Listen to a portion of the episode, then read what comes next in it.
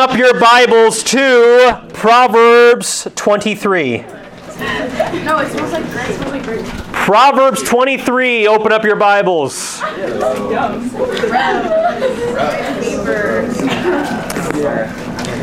We have been in an ongoing study of Revelation. Actually, for the last 10 weeks, we've been covering what's known as chapters 2 through 3, which is what?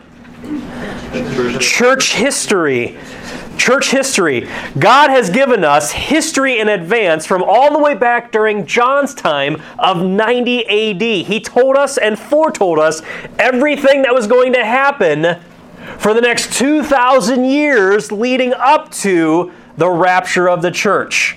That was part one. And I know it might seem like it took uh, quite a lengthy time to get there, but man, I got to tell you, as I've mentioned in our introduction to church history and, and even just with the intro to chapter one, history does matter.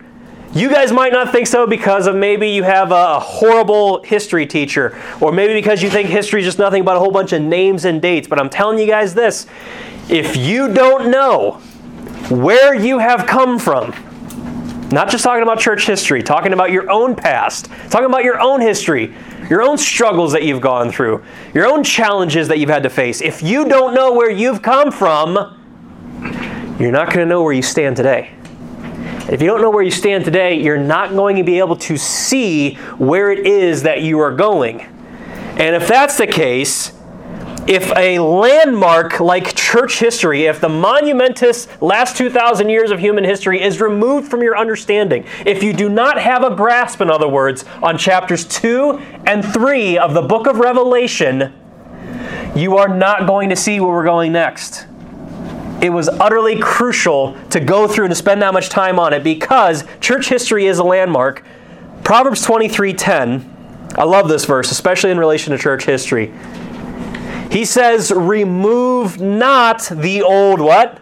And enter not into the fields of the fatherless. You know, whenever planes, whether it be of a commercial jet or a military plane of any kind, whenever they're flying, they have certain landmarks, they have certain checkpoints they need to hit. In fact, you can hear and see even military stories throughout history of bomber pilots who have ended up completely deserted and crashed into the middle of nowhere because they missed their landmark. They missed their check in point of where they were supposed to go, and as a result, they were completely deserted and they couldn't be found from their comrades, from their brothers in arms. They could not be found because they missed the landmark and they entered into the fields of the fatherless. You know what it means to enter into the fields of the fatherless? It means you are someone who has no heritage. You don't know where it is you came from. As I stated already, if you don't know where you came from, you're not going to see where you are today, and consequently, you're not going to see what's coming next. And it's very, very important, especially as we move forward in this study. I want to draw your attention to what's up here on the screen. We covered this all the way back 10 weeks ago on night one. This is the layout, this is the outline, if you will, of the entire book of Revelation. We saw that chapters 1 through 3, it has to do with the past. Not just our past, but from the time frame and the standpoint of where the Apostle John is writing from. The Bible says in chapter 1 that he was transported to the Lord's day. The Lord's day is a phrase as you study it out through the Bible. It's not just one specific day when Jesus Christ comes back. Yes, that's coming later on in this study. But the Lord's Day encompasses a whole slew of days that starts with the rapture of the church and goes into this seven year tribulation period where God is dealing with Israel and then concludes with his millennial reign. But what kickstarts it, what starts the day of the Lord off, is the rapture of the church. We saw in week one that John is writing from the perspective of the Lord's day, which means he's right here chapter 4 of the book of Revelation, and Jesus Christ gives him a commission write the things thou hast seen, the last 2,000 years from our vantage point, the things which are, which is the present, the seven year tribulation, and the things which shall be hereafter. We spent the last 10 weeks covering church history, where we came from, the, from, the things which hath been. And now on your outline, we dive into part two of the book of Revelation. From John's perspective and his standpoint, where he's writing from, it's the rapture and tribulation or the things which are. Now, don't get confused by that. It's the things from which are from his perspective but for you and I, right now at this moment in time, these are the things which shall be hereafter, as we'll soon see. Go ahead and flip on over to Revelation chapter 4. We have hinted at this the last couple of weeks of church history, but it's worth noting that after chapter 3, with the Laodicean church, a church that is described as lukewarm, a church that does not take a stand for Christ, but at the same time, they're not completely in the muck and the mire of the world. They're not completely lost. No, they're just complacent. They have one foot in the world and they have one foot on top of their closed Bible. But hey, at least they have a Bible. Isn't that good enough? That's the Laodicean mindset. It's the time and age that's described right now. And as I had said before, after chapter 3, the word church is not found anywhere in the rest of the book of Revelation until chapter 19 when Jesus Christ comes back with the church. So that must mean something happens in chapter 4. Before we dive into that, let's go ahead and open up in a word of prayer. Father, I thank you. Uh, even though it was a lengthy introduction, Lord, it was um, it was needed to get us all into the right frame of mind. It's been a, quite a long while since we were reconnected with the introduction of the book of Revelation. And that not only is it just talking about the end times, not only is it just a, book that's describing what is coming up next for those who do not have a relationship with you, for those who have never given their lives over to Jesus Christ and trusted in Him alone as Savior. Lord, it's not just about that, it's a book about your glory.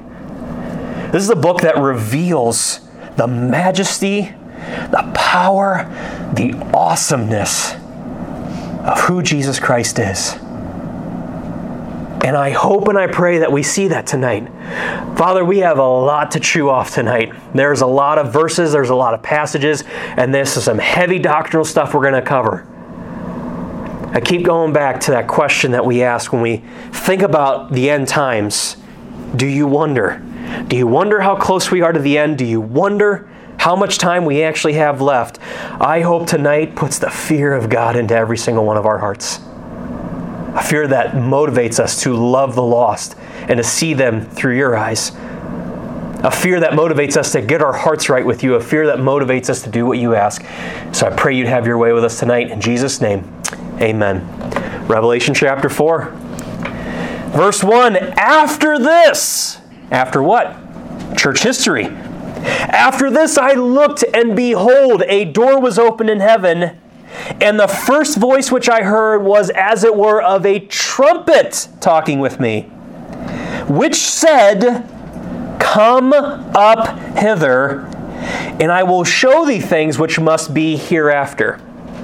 And immediately I was in the Spirit, and behold, a throne was set in heaven and one sat on the throne. Point number one on your outline what we are looking at, especially with these first two verses, it is the rapture. But what you may not know is that the rapture, at least the rapture in our minds, there's actually a threefold process to it.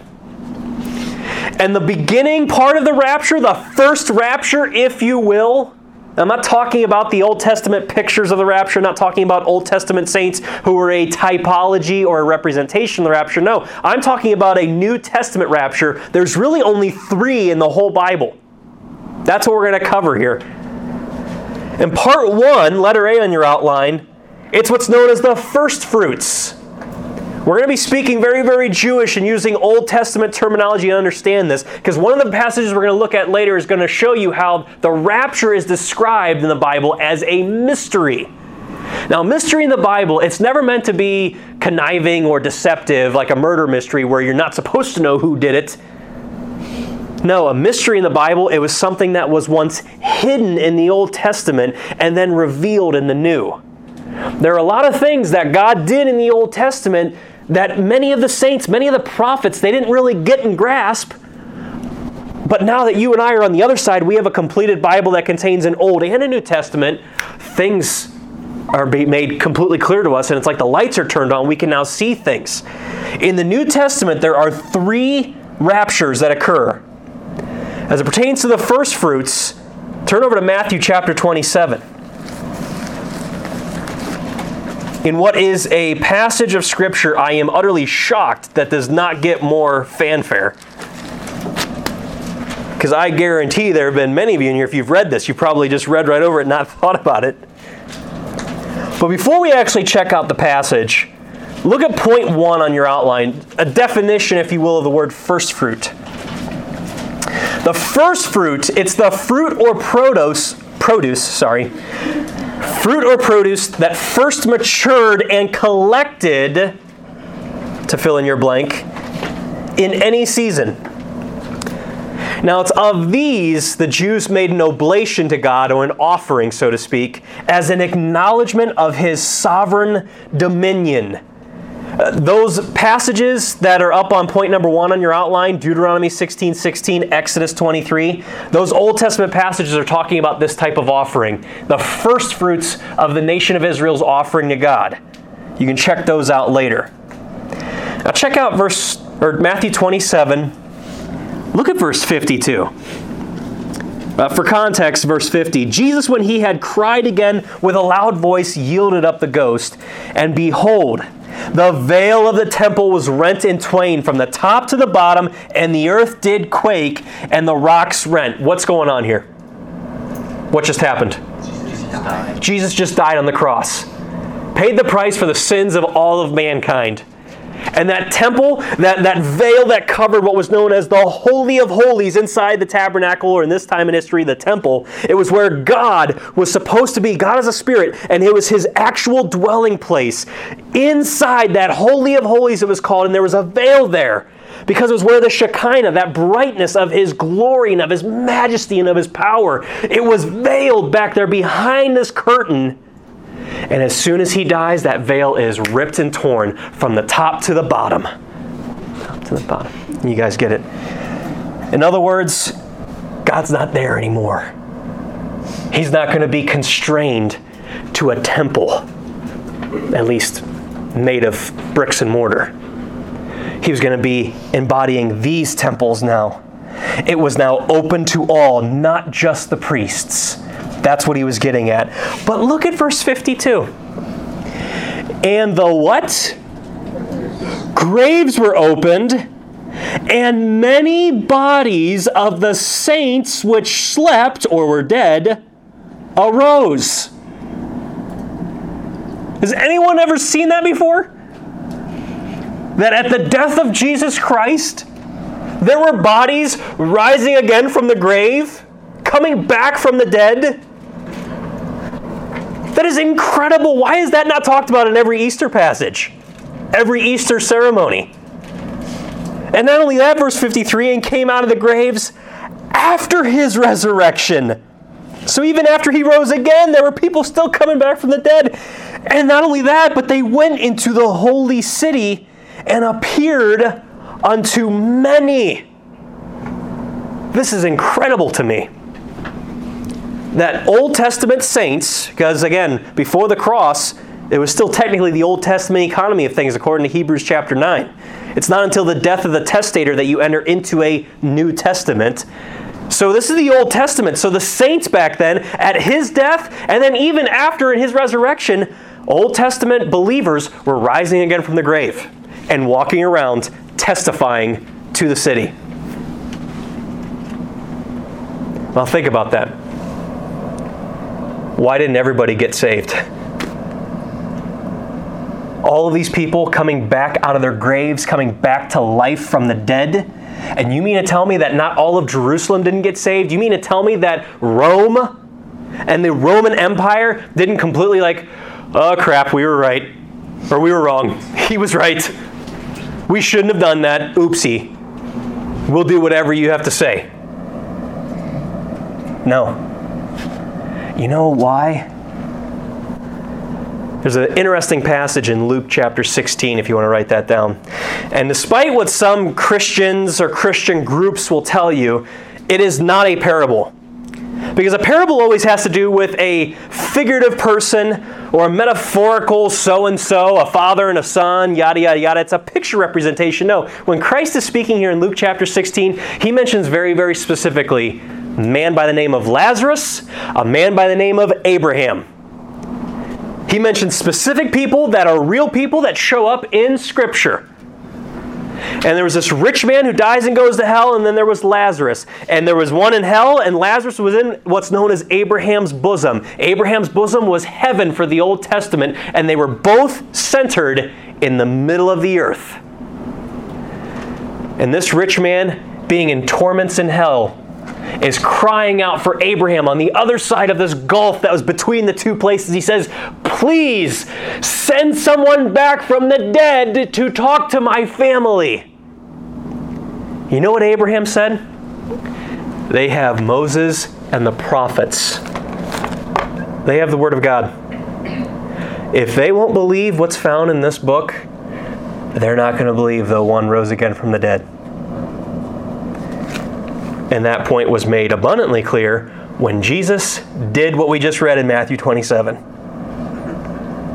Imagine all the people that rose again from the grave, walked around the city, and people still didn't believe. Oh, I'll get saved when I see God do a miracle. Nope. We've just been covering that on Tuesday nights of the outreach study. It's not the point of the miracles. People had faith first and then they saw the miracle afterwards. So, on your outline here, point two the first fruit of the rapture, this first part of the rapture, if you will, it is the resurrection and rapture of the Lord Jesus Christ. But not only that, it's the first fruits consisting of the subsequent resurrection and rapture of the saints that appeared unto many in Jerusalem. Because think about it. After Jesus rose again from the grave and he's walking around for 40 days, what happens in Acts chapter 1? Does he die again and then they have to bury him a second time? No, what happens? What happens to Christ? He ascends up into the clouds. What happened to all of the saints who rose again from the grave in Matthew 27? They went with him. That's the first fruits. That's the first rapture. If you want to also write down another passage, we don't have time to look at it, but you guys can look at this as well. Ephesians chapter 4, verses 8 through 10. It says, Wherefore he saith, when he, talking about Jesus, ascended up on high, he led captivity captive. Those souls of the faithful who were in Abraham's bosom, down in the, the belly of the earth, those faithful saints in the Old Testament, they were captive down there with the unfaithful that were in hell. And he led captivity captive and gave gifts unto men. He that descended is the same also that ascended up far above all heavens, that he might fill all things. When Jesus Christ went down into the tomb at his death, he went down there, and the Bible says, as you study out later on, I think it's 2 Peter, that Jesus Christ preached to all of the demons, the devils, and all those who are in chains in hell. He preached a message for three days.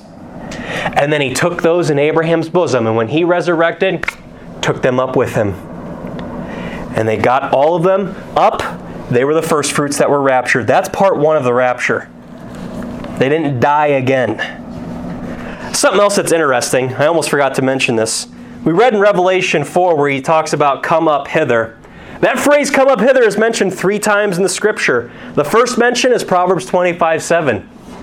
For better it is that it be said unto thee, Come up hither, than that thou shouldest be put lower in the presence of the prince whom thine eyes have seen. When those in Abraham's bosom saw the prince and their eyes had seen him, it was better that Jesus Christ took them out and led captivity of captive up to heaven, up above, where God the Father is, than for them to have stayed there. And there's a historical application of that as well. I just kind of mentioned to you guys the devotional, but if there's a doctrinal, or I guess that was the doctrinal. If there is a devotional to this, let me just tell you, it's a lot better for some of you in here to hear the words come up hither than that thou shouldst be put in the lower presence of the earth. You don't want to be in the lower presence of the earth. You would rather hear come up hither. Question is, are you ready to hear the words come up hither? And we'll see so, we'll see so in a little bit here. Part number 2, letter B. What's known as the harvest. Turn over to 1 Corinthians chapter 15.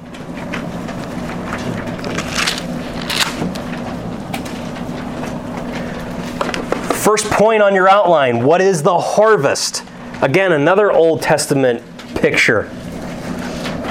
The harvest is the product of labor, the fruit or fruits. It's the season of reaping and gathering in corn or other crops. It especially refers to the time of collecting corn or grain, which is the chief food of men, as wheat and rye. It is the chief food. And when we're talking about the rapture, this is the chief part of the rapture that we're all very well familiar with. This is the one we saw in the second mention of the phrase come up hither in Revelation 4. After this I looked, behold, a door was opened in heaven, and the first voice which I heard was as it were of a trumpet talking with me, which said, Come up hither, and I will show thee things which must be hereafter. We talked before about how the Apostle John, whom this is speaking to here, he's a picture and a type of the church. And again, this happens at chapter 4, verse 1, after church history, where the church is no more to be found until chapter 19, verse 10. In 1 Corinthians 15, look with me in verse 51. Paul's writing, he says, Behold, I show unto you a mystery. I'd already defined what that is. It was hidden in the Old Testament, but now it's made new. Can anybody name for me one picture of someone who was raptured in the Old Testament, a foreshadowing, if you will, of this rapture? Hmm? Elijah. Elijah. He was caught up in a whirlwind up to the sky. He didn't die. He did not see death. He was caught up and raptured away. Somebody else? Enoch. Enoch. Who was the seventh from Adam. Ephesus, Smyrna, Pergamos, Thyatira, Sardis, Philadelphia, Laodicea. The seventh church. And after that, Enoch, the seventh from Adam.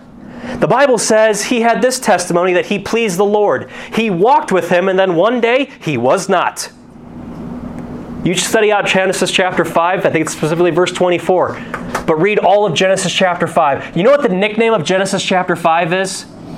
It's called the great funeral chapter of the Bible, where everybody, after Adam and Eve sinned and they lost that threefold image of God, they were reproducing in their own kind of just a whole bunch of dead weight, a whole bunch of just dead sinners who were born into sin with two part beings, and they die because that's the wages of sin it's death. And they died, and they died, and they died, and you keep on reading, and then you come to Enoch, and just like Elijah, he didn't die. He walked with God. You walk with God, you have a relationship with God where you come to a point, a single defining point in your life where you made a decision to not trust in your own works, to not trust in your own ideas of what you think God wants from you, to not trust in your religion or your good works or your baptism or your communion or your confirmation or anything that any church or man has to tell you. You stopped and come to the end of yourself and trust the Lord Jesus Christ and you call upon Him to save you, that that is where you will begin your walking with God. That is where you will begin your relationship with God. And as a result, you too be walking with Him, and one day you will be not, for the Lord will take you. That's the mystery. It was hidden in the Old Testament, now He's revealing it. Verse 51 We shall not all sleep, He says. We're not all going to die, but we shall all be changed in a moment, in the twinkling of an eye, at the last trump. For the trumpet shall sound, and the dead shall be raised incorruptible, and we, talking about we that remain, shall be changed. For this corruptible I'm just talking about this this past Sunday. This flesh, this body that's not yet been redeemed, it's still corrupt. It must put on incorruption. And this mortal must put on immortality. So when this corruptible shall put on incorruption, and this mortal shall put on immortality, then shall be brought to pass the saying that is written Death is swallowed up in victory. O death, where is thy sting? O grave, where is thy victory? Do you understand that when Jesus Christ was on the cross, he took your death? Think about this in light of a honeybee. What happens with a honeybee? It's got a stinger, doesn't it? It has a sting. And if you get in its way and you anger it and it stings you, what's going to happen to that bee? Dead. You're going to die. That sting, it only has one sting. Death chose to put its sting into Christ. He took the hit for us on the cross. He took our death. And now, all of us who've trusted in Him, we die no more because He took it. The sting of death is sin, verse 56, and the sting and the strength of sin is the law. But thanks be to God, which giveth us the victory through our Lord Jesus Christ. Flip on over to 1 Thessalonians chapter 4.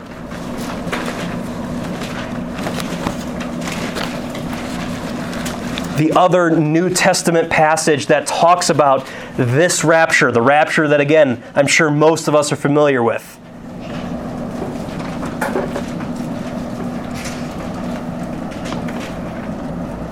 1 Thessalonians 4, look at verse 13. But I would not have you to be ignorant, brethren. So in 1 Corinthians, he says, Behold, I show you a mystery. And in 1 Thessalonians, he's saying, Hey, don't be ignorant, brethren. In other words, do you think he's wanting us to know this? Do you think he's wanting us to be abundantly clear as to what he is saying as far as when the rapture happens and why it's so important and pertinent to us? I think that's the message he's trying to get across. Concerning them which are asleep, that ye sorrow not, even as others which have no hope. For if we believe that Jesus died and rose again, even so them also which sleep in Jesus will God bring with him. For this we say unto you by the word of the Lord, that we which are alive and remain unto the coming of the Lord shall not prevent them which are asleep. In other words, people who are alive at the time of the rapture, we don't go first, we go second. The people who are dead in Christ, who were got saved before they died, they're going to be resurrected and raptured up first, and then us second. Verse 16 For the Lord himself shall descend from heaven with a shout, with the voice of the archangel, and with the trump of God, and the dead in Christ shall rise first. Then we which are alive and remain shall be caught up together with them in the clouds to meet the Lord in the air. So shall we ever be with the Lord. And don't miss verse 18. Wherefore, comfort one another with these words. Are you going through something right now? Are you struggling internally with thoughts that you've had? Somebody, the way that somebody treats you, the way that maybe you're talking with your parents right now, or maybe a rift with somebody in here, or even just kind of had enough of everything. Life, school, parents, job, fill in the blank. You know what? God specifically had this passage in here not just to show us a cool little doctrinal trick, not just to show us a cool little doctrinal tidbit about the Word of God. No, He put this sp- specific passage, that was a tongue twister, in the Bible to comfort you. So that if you're going through whatever it is, you know there's an end coming. I'm not going to deal with this forever. So, can I maybe pull myself up by my bootstraps, or rather, let God pick me up after I fall down to my knees and cry out to Him for help on this issue? And then pull myself up on my bootstraps after that? And then get pressing forward and marching towards the beat of the drum of where He's leading me? Not the beat of your own drum, which is probably how people got into the mess they got into in the first place and why they find themselves on their knees before Him. Be comforted with these words. There is an end coming to your pain, to your sorrow. But we have to endure right now. We have to endure. And if you know somebody who's struggling, comfort them with these words. On your outline, point number two The harvest of the rapture refers to the resurrection rapture of the body of Christ, the sons of God. We'll look at 1 John 3 2 later, but I love Philippians 3.21. He says that when that day happens for you and me, those of us who know Christ, who are saved, it says that He's going to change our vile body that it may be fashioned like unto His glorious body. This is the purchased possession, uh, the, the redemption of our bodies, to wit, that we talked about in Romans chapter 8 this past Sunday. Beautiful passage, beautiful cross references. But then it brings us to part number three, which is known as the gleanings. And to understand that third rapture, we have to go to the third mention in the Bible of come up hither, which is Revelation 11, verse 12. And they heard a great voice from heaven saying unto them, Come up hither. And they ascended up to heaven in a cloud, and their enemies beheld them. Well, that's interesting. They're surrounded by enemies at this part whenever this rapture takes place. That gives us a little bit of a hint. That gives us a little bit of an insight as far as to when this rapture takes place. But back on your outline, definition of the word gleaning it's gathering what reapers leave. So, in other words, whatever reapers get from the first fruits, and whatever they gather from the harvest, whatever is left behind, that's what the gleanings are. It's collecting in small, detached parcels. The act of gathering after reapers. You remember Ruth? She was gathering the sheaves that fell on the ground that were left behind. Oh, we got to check this out. So Revelation 11:12, we'll get to that in a little bit. I have Hosea 6:11 here on the screen as well. We're going somewhere with this, so follow along and pay attention. He says in Hosea 6:11, "Also, oh who? One of the tribes of Israel. He hath set an harvest for thee when I returned the captivity of my people. This time in history, who are God's people? The Jews, nation of Israel. Turn over to Psalm 50.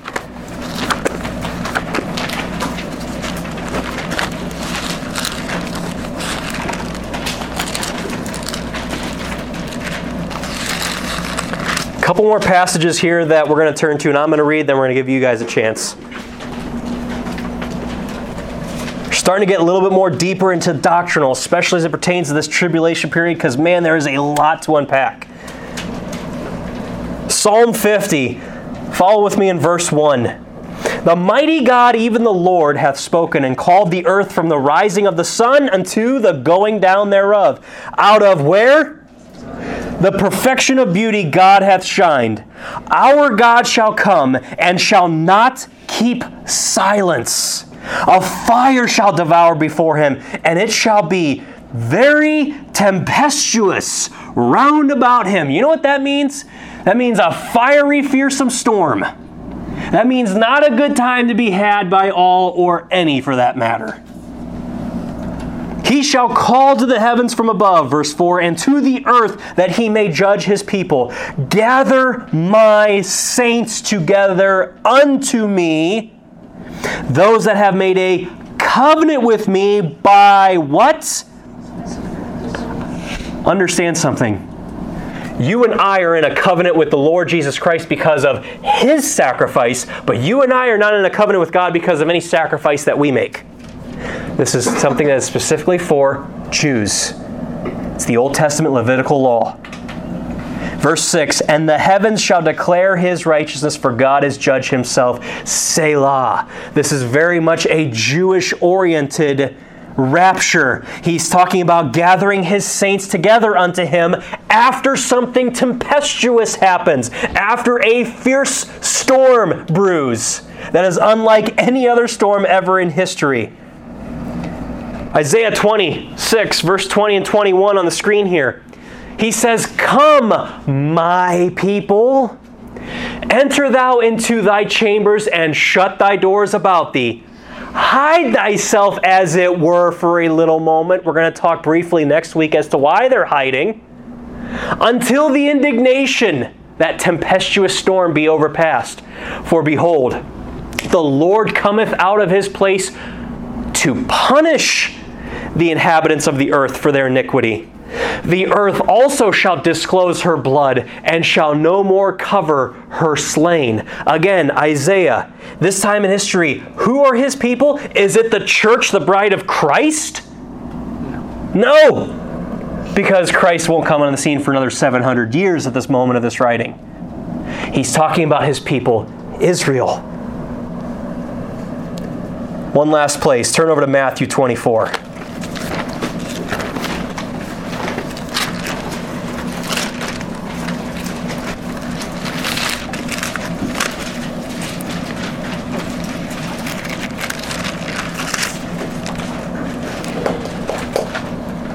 Matthew 24. Hmm. This is the New Testament. These are the Gospels.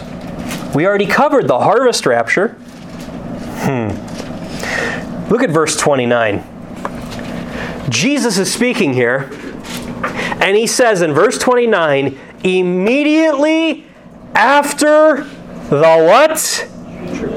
Tribulation of those days shall the sun be darkened, and the moon shall not give her light, and the stars shall fall from heaven, and the powers of the heavens shall be shaken. And then shall appear the sign of the Son of Man in heaven, and then shall all the tribes of the earth mourn. You know, those ones in Revelation 11 12 that we looked at when it says, Come up hither for the third and last time, and they're surrounded by their enemies, the ones who are chasing them down why they have to hide from indignation that is overpassing them?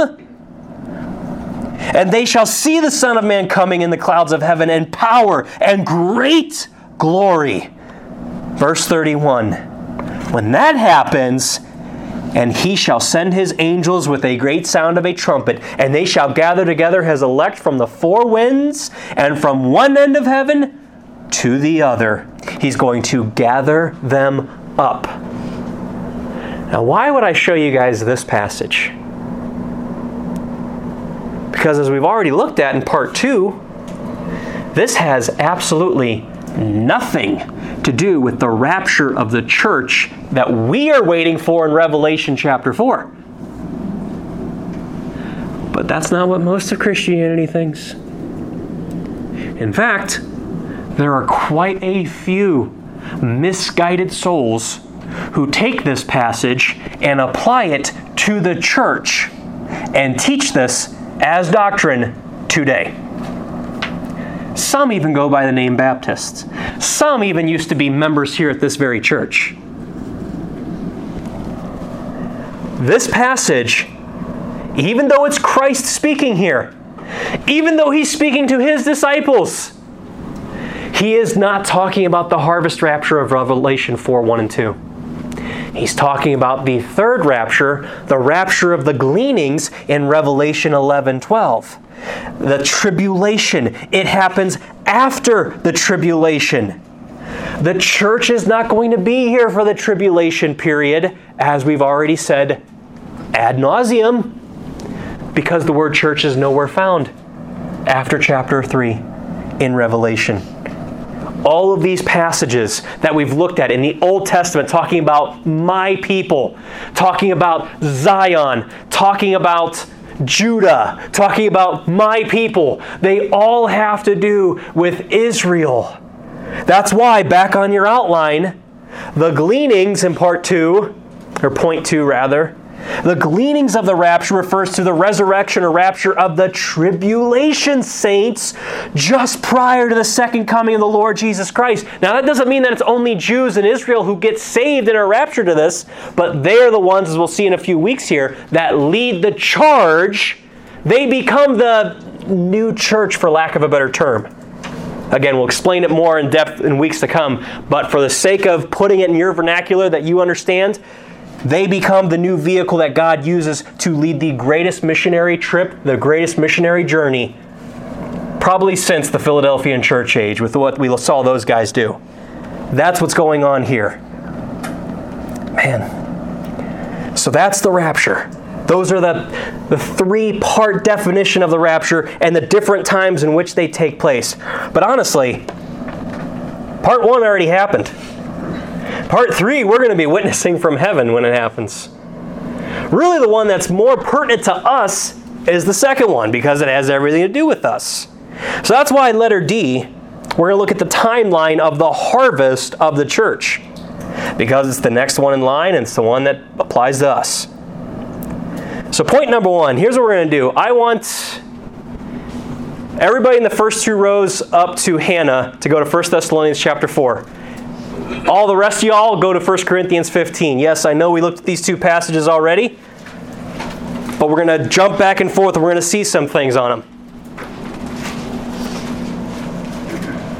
Be ready to read. What was the seed part or like the gleaning blank? The act of gathering after reapers.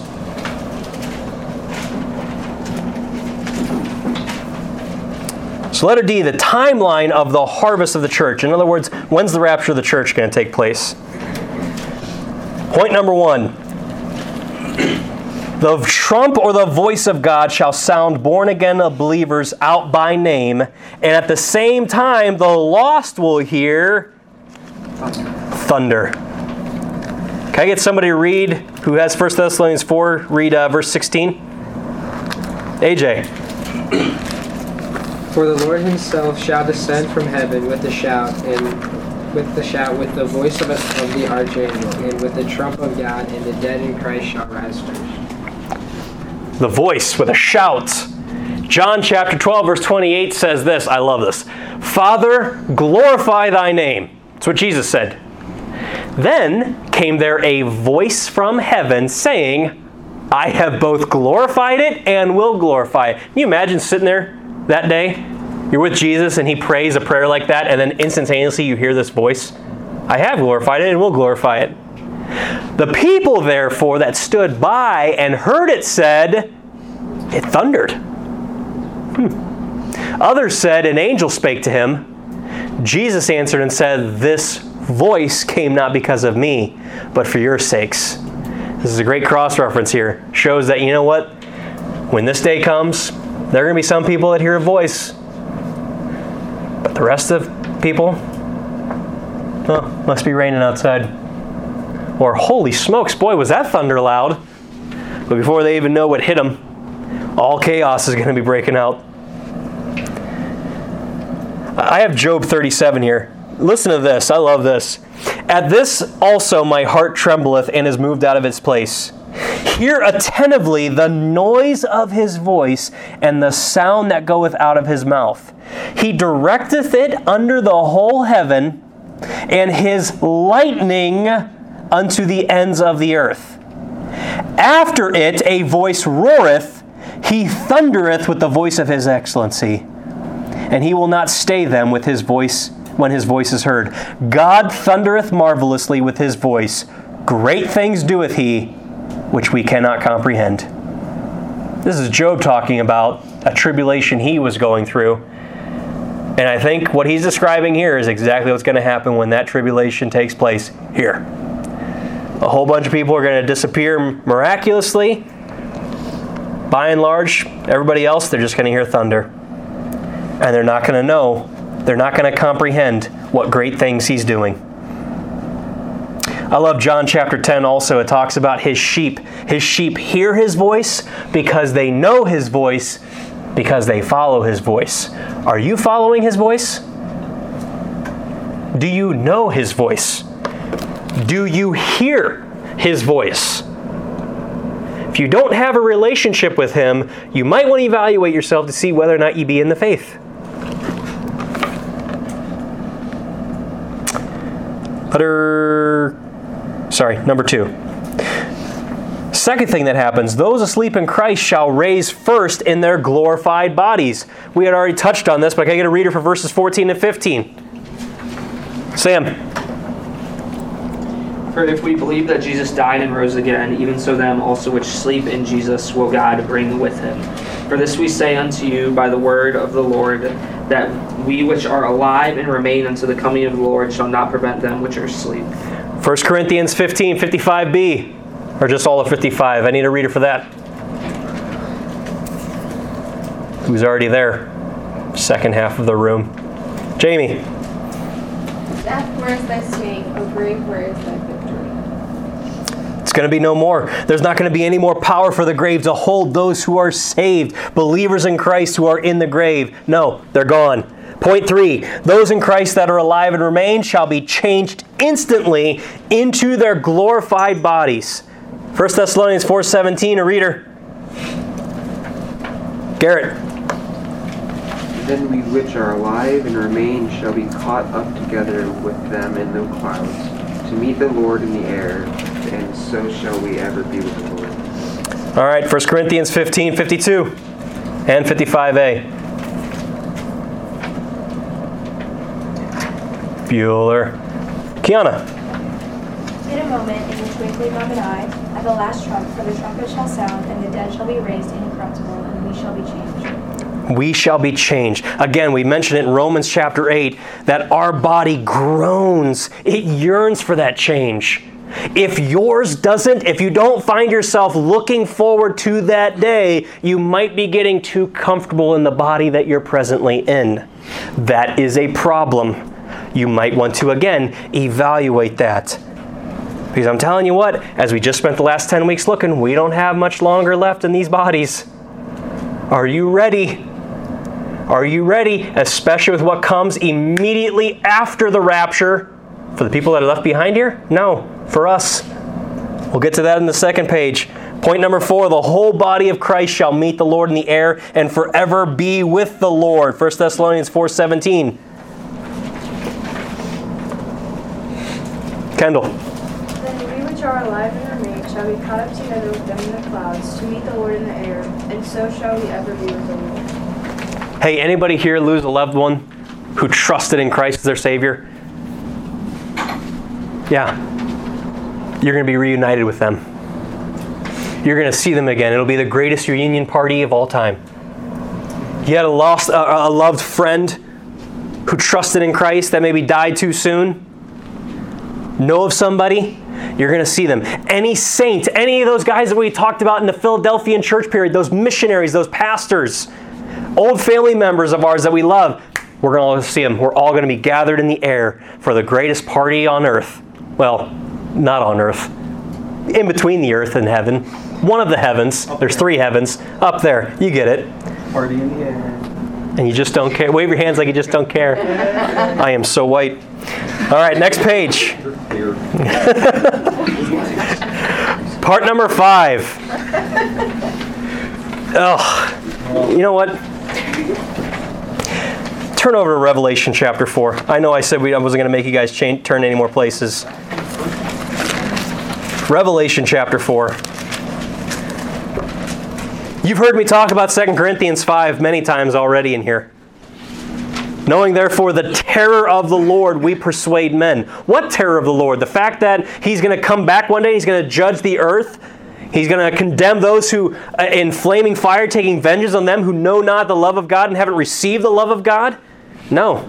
2 Corinthians 5 is talking about us, Christians, who when we go, after we're raptured out of here, instantaneously almost, we're going to be placed before the king for our day in court. Not for judgment for our sins. No, that was dealt with on the cross. No. We're going to have our day in court to see what did we do in this body while we were here as saved individuals. What are we going to answer him? How do we know that? Well, in Revelation 4, we see the rapture take place in verses 1 and 2, but then jump down to verse 9. And when those beasts give glory and honor and thanks to him that sat on the throne, who liveth forever and ever, the four and twenty elders fall down before him. There's a lot of debate about these four and twenty elders. We don't have the time to dig into verse by verse with the rest of the book of Revelation. I'm sorry. But the four and twenty elders, some people think that it's, it's the, the 24 patriarchs, the 12 uh, tribes of Israel in the Old Testament are represented there, and then the 12 disciples. But when you look at the word elder, as a pastor in the Bible, in the New Testament, and when you look at the fact that these elders have crowns in their heads, the only people in the Bible in the New Testament that are given crowns, it's the church. And here it says they fall down before him that sat on the throne. And what do they do? Worship him that liveth forever and ever. And they cast their crowns before the throne, saying, Thou art worthy, O Lord, to receive glory and honor and power, for thou hast created all things, and for thy pleasure they are and were created. Let me just tell you, this is worship. Not what we do on Sundays, not any concert we go to. Doesn't matter how many people have their hands up in the air. That is not worship. This is worship. Remember what Jesus said to the woman at the well in Samaria in John 4? The hour is coming that they which worship me, the true worshipers, have to worship me in spirit and in truth. You have to be saved. You have to have a renewed spirit, a regenerated spirit, in order to genuinely worship me. And you have to do it according to the Word of God. When you think about the word worship, I mention it again. The very first mention of it is Genesis 22. When Abraham is about to go sacrifice his son, he's about to lay his son down on the altar and he's going to sacrifice him. And Abraham said, I and the lad are going to worship. That is worship. These four and twenty elders were prostrate on the ground before him that sat on the throne because his work was finished, because he did all the work. And they realized it wasn't in them, it wasn't of their strength or their might or their power that got them this crowns, but they did it all because of him and what he did and what he endured, the contradiction of sinners that was against him in Hebrews 12:3. And they realize as they cast their crowns before him that he is worthy to receive glory and honor and power, for thou hast created all things, and for thy pleasure they are and were created. This right here along with 2 Corinthians 5, along with Romans 14, along with 1 Corinthians chapter 3 is the judgment seat of Christ. If the rapture were to happen 60 seconds from now, and those of us in here who are genuinely saved are caught up in the air and we're all hanging out together and we see each other, remember, time works differently up there than it does down here 45 seconds. If we're all up in the air 45 seconds from now and we see Christ, it's probably a matter of two minutes in His time while all chaos is going on down here, 30 seconds, before you and I are standing up there before Him, and our entire lives since we have been saved, 25 seconds, is played out in front of us. And we get to see what did I do with a pure heart attitude for the Lord to further His kingdom, 15 seconds. If the rapture were to happen, 10 seconds from now, you realize that your day in court is about two minutes away from this very moment in time. Four, three, two, one. How about that? God just gave you and I another space of grace. It's happening shortly after the rapture of the church. What are you going to say? See in letter 5, number 5, letter V, Roman numeral. The judgment seat of Christ takes place for every born again believer in Christ. That's what they're doing here. And as we just saw in number six, crowns are rewarded and thrown back at the feet of Jesus.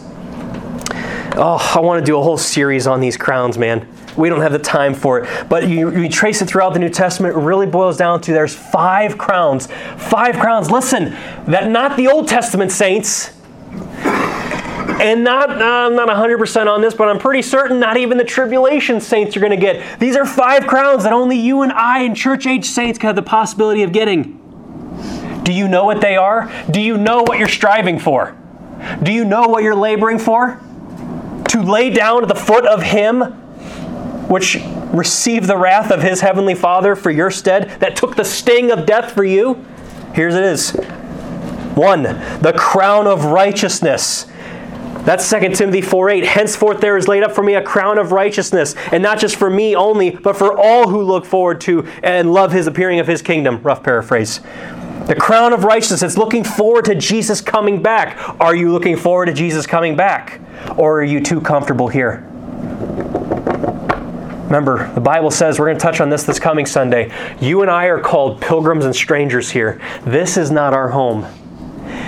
If it feels like your home and you're awfully too comfortable here, again, something's amiss. You're missing out on getting a crown that you can cast back at your Savior's feet. Number two, the crown of life. This is described as for remaining steadfast through temptations. See, in Revelation 2:10, we saw this in church history that it was given to saints who lost their life in martyrdom. But in James chapter 1 verse 12 it says blessed is the man that endureth temptation for when he is tried he shall receive the crown of life which the Lord hath promised to them that love him. That's interesting. Revelation 2:10 says you have to get it through martyrdom. And here it's talking about enduring temptation. Yeah, you know how the two go together? Because either way, you're dying. One is either death for standing up for the Lord Jesus Christ, death physically, or death to self. Because if you want to endure temptation, you want to overcome sin in your life, you need to die daily, Paul said in 1 Corinthians.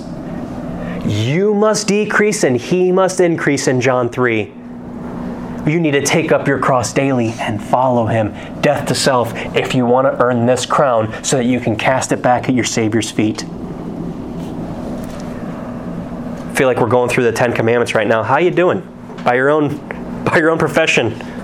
I'm lost. Number three, crown of rejoicing. For believers, you've led to Christ and strengthened. It's known as the soul winner's crown. 1 Thessalonians 2:19 says, "For what is our hope or joy or crown of rejoicing? Are not even ye Thessalonica in the presence of our Lord Jesus Christ at his coming?" This is for those that you've led to Christ. Doesn't necessarily mean they had to pray specifically next to you, but did you have some part? Did you at least seed or did you at least water to lead them to Christ? Were you a link in the chain to their salvation? Number four, the crown of glory. This is for godly leaders who lead God's people. 1 Peter 5.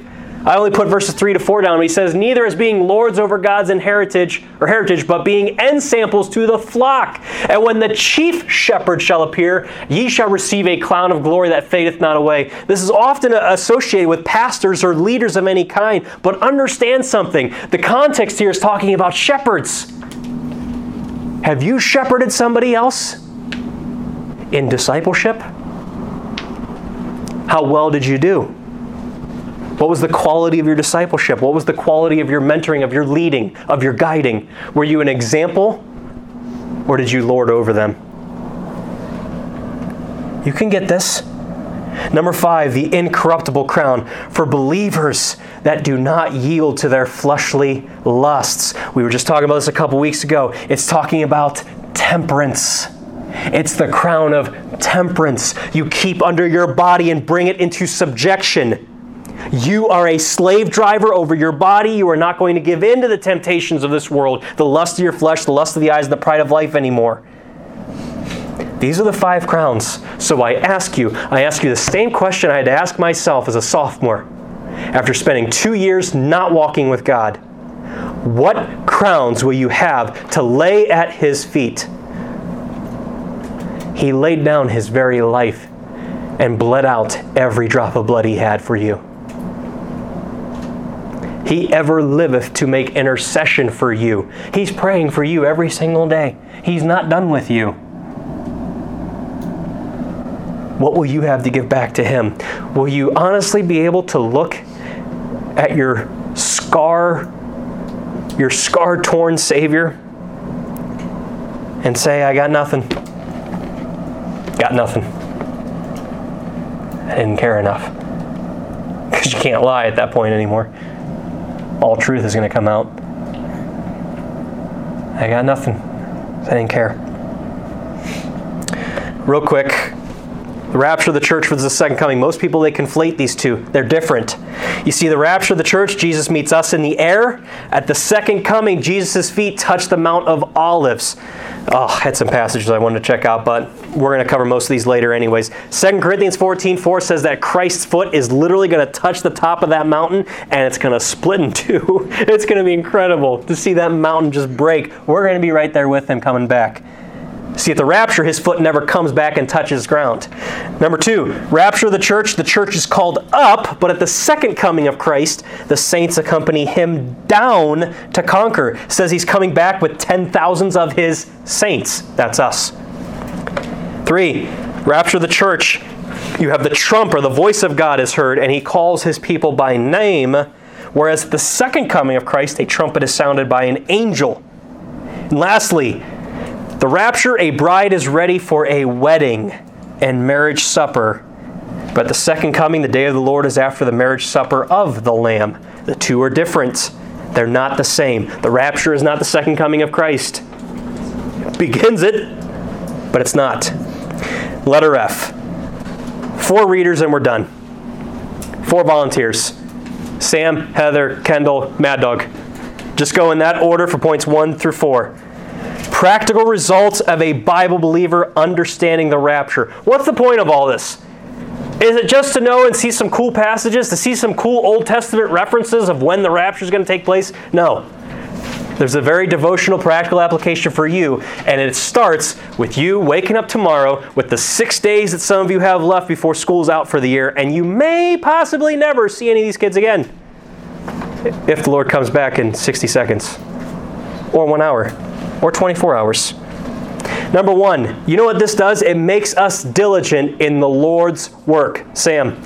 Therefore, my beloved brethren, be ye steadfast, unmovable, always abounding in the work of the Lord, for as much as ye know that your labor is not in vain. We just saw five reasons as to why your labor is not in vain. We can't faint. We can't be weary in well doing. There is so much on the line. There is so much left to do. Do you guys remember in the book of Joshua, after they conquered all that land? I think it's in chapter 13. And Joshua, he's like, I'm old and stricken in years. And God looks down and says, Hey, you're old and stricken in years. Repeats it twice, which I'm sure that made Joshua feel good about himself. You know what God says to him after that? Thou art old and stricken in years, and yet there remaineth so much more land left to conquer. One, two, three, four, five, six. Yeah, there's more land left to conquer. Number two, it makes us fruitful. Colossians 1 4 to 6, Heather. Since we heard of your faith in Christ Jesus and of the love which ye have to all the saints, for the hope which is laid up for you in heaven, whereof ye heard before in the word of the truth of the gospel, which is come unto you as it is in all the world, and bringeth forth fruit, as it doth also in you, since the day ye heard of it, and knew the grace of God in truth. Since the day ye heard of it, herein is my Father glorified, that ye bear much fruit. Are you bearing much fruit? Is there evidence that shows you belong to the King? Number three, it keeps us serving in humility. 1 Peter 5. Uh, just read verses 5 and 6, Kendall. Likewise, ye younger, submit yourselves unto the elder. Yea, all of you be subject one to another, and be clothed with humility. For God resisteth the proud, and giveth grace to the humble. Humble yourselves, therefore, under the mighty hand of God, that he may exalt you in due time. Submit yourselves one to another. Philippians 2 says, Let each esteem other better than himself. How have you been doing at that? You keep an eye on the fact that the rapture is happening rapidly soon. It'll cause you to take your eyes off yourself and to look at others and what their needs are and to see how you can help your brothers and sisters and lift them up. Because if you're proudful, proud, prideful, and proud, God's going to resist you. You're not going to have your prayers answered. Maybe that's the reason why some of your prayers may not have been answered recently. You need to evaluate if that's the case. Have I had a slight or, uh, a little bit of a prideful arrogance towards somebody else in this room or somebody else, another brother in Christ? Evaluate that. Do business with God. And lastly, oh, I love this. It keeps us pure. Mad Dog, only read verses 2 and 3. Behold, two and three. Oh. Yeah. Beloved, now are we the sons of God, and it doth not yet appear what we shall be. But we know that when we he shall appear, we shall be like him. Hmm. For we shall see him as he is, and every man that hath this hope in him pur- purifieth himself even as he is pure. Do you have the hope of Jesus Christ in you? Do you have the blessed hope that Titus talks about of Jesus Christ living and dwelling inside of you? If you have this hope and if you're looking forward to your blessed hope, to the blessed redemption of your body, you keep an eye on that judgment seat. You keep an eye on the rapture of the church that can happen any day now. It'll purify you. Having issues with purity? Having issues with just keeping a clear mind on things, keeping focused on what matters? Think about this day. Look at some of these other passages we didn't get to tonight. It'll purify your thoughts, all right. It'll keep you pure. Because one day, we're going to appear just as He is. But as we've been studying on Sunday mornings, He doesn't just want us to be perfect on that day. He wants to be in the process of perfecting us to look as much like Him now as we will on that day. But it's a twofold cord, it's a two way street. He does His part, we've got to do our part. So, are you doing your part? Let's pray. And Father, everyone who does have this hope does purify himself. So if we're struggling with that, if we're just too tainted by the world, if we look just too much like the man of sin rather than the man of God, the God man, there's something that's amiss. Help us to rectify that. Help us to course correct that.